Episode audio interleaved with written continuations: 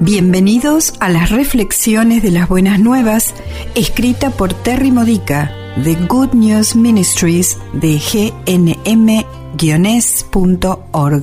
Edificando tu fe para la vida diaria, usando las escrituras de la Misa Católica. Fiesta de la dedicación de la Basílica de Letrán, noviembre 9. El tema de hoy es el corazón del templo. Tú eres edificación de Dios, dice la segunda lectura de hoy. Primera de Corintios, capítulo 3, versículos 9 al 11 y 16 al 17. Porque Jesucristo es tu cimiento. Sin embargo, cuando edificamos nuestra vida diaria sobre este cimiento, sin las herramientas y los ladrillos que son de Dios, nuestra construcción, nuestra relación con Dios y con los demás, se agrieta, se debilita e incluso colapsa. Tú eres templo de Dios porque el Espíritu Santo mora en ti. En los días del Antiguo Testamento, el templo estaba hecho de piedra y cemento y la gente lo visitaba durante las peregrinaciones.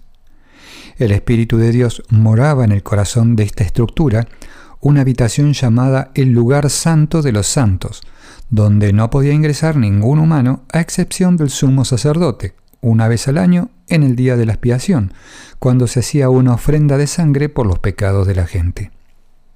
Jesús se convirtió en el nuevo sumo sacerdote y se sacrificó como la ofrenda de sangre, transformando el día de la expiación en Viernes Santo. Él habla de esto en el pasaje del Evangelio de hoy, Juan capítulo 2, versículos 13 al 22.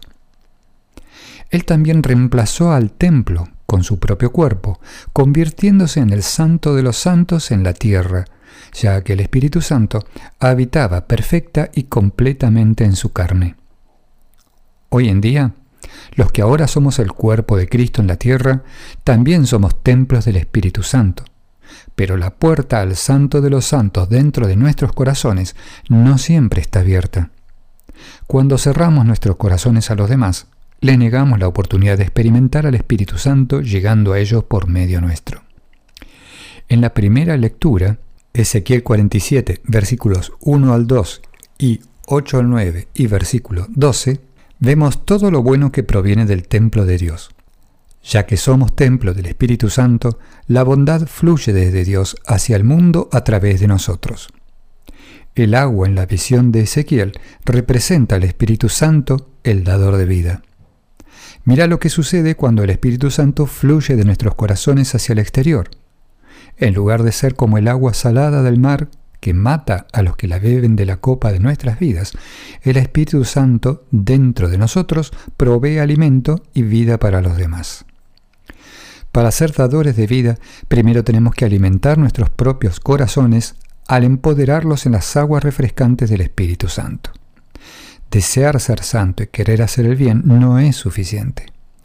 Es fácil caer de nuevo en las viejas reacciones y limitaciones de nuestra naturaleza humana pecadora. Nuestra resistencia a la tentación es débil y rápidamente sucumbimos a las formas mundanas e impuras con que manejamos el estrés, las dificultades y las relaciones. La santidad requiere de un gran esfuerzo, mucho más de lo que podemos lograr por nosotros mismos. Absorbemos la vida del Espíritu cada vez que purificamos nuestros corazones al recibir a Jesús en la Eucaristía y al arrepentirnos de nuestros pecados en el sacramento de la reconciliación. Y, luego, al darnos tiempo para la oración y para escuchar su voz silenciosa en ella. El Espíritu de Dios nos refresca cuando leemos y reflexionamos sobre las Escrituras, discutimos nuestros problemas con compañeros llenos de fe o tomamos acción en el ministerio de Jesús. Como templos humanos edificados en Cristo, dependemos y damos a los demás lo que el Espíritu Santo nos ha dado. Imitando a Jesús, atendiendo a la gente a nuestro alrededor, edificamos nuestras vidas con cemento y ladrillo que durarán para siempre. Esta ha sido una reflexión de las buenas nuevas de Good News Ministries de gnm-es.org. Para más edificadores de tu fe, o para conocer más sobre este ministerio, ven y visita nuestro sitio web. Encontrarás reflexiones para recibir por correo o por mensaje de texto, retiros en línea, recursos de oración y mucho más para ayudarte a conocer el amor del Padre, para acercarte más a Cristo y ser lleno del Espíritu Santo. Visita hoy gnm-es.org.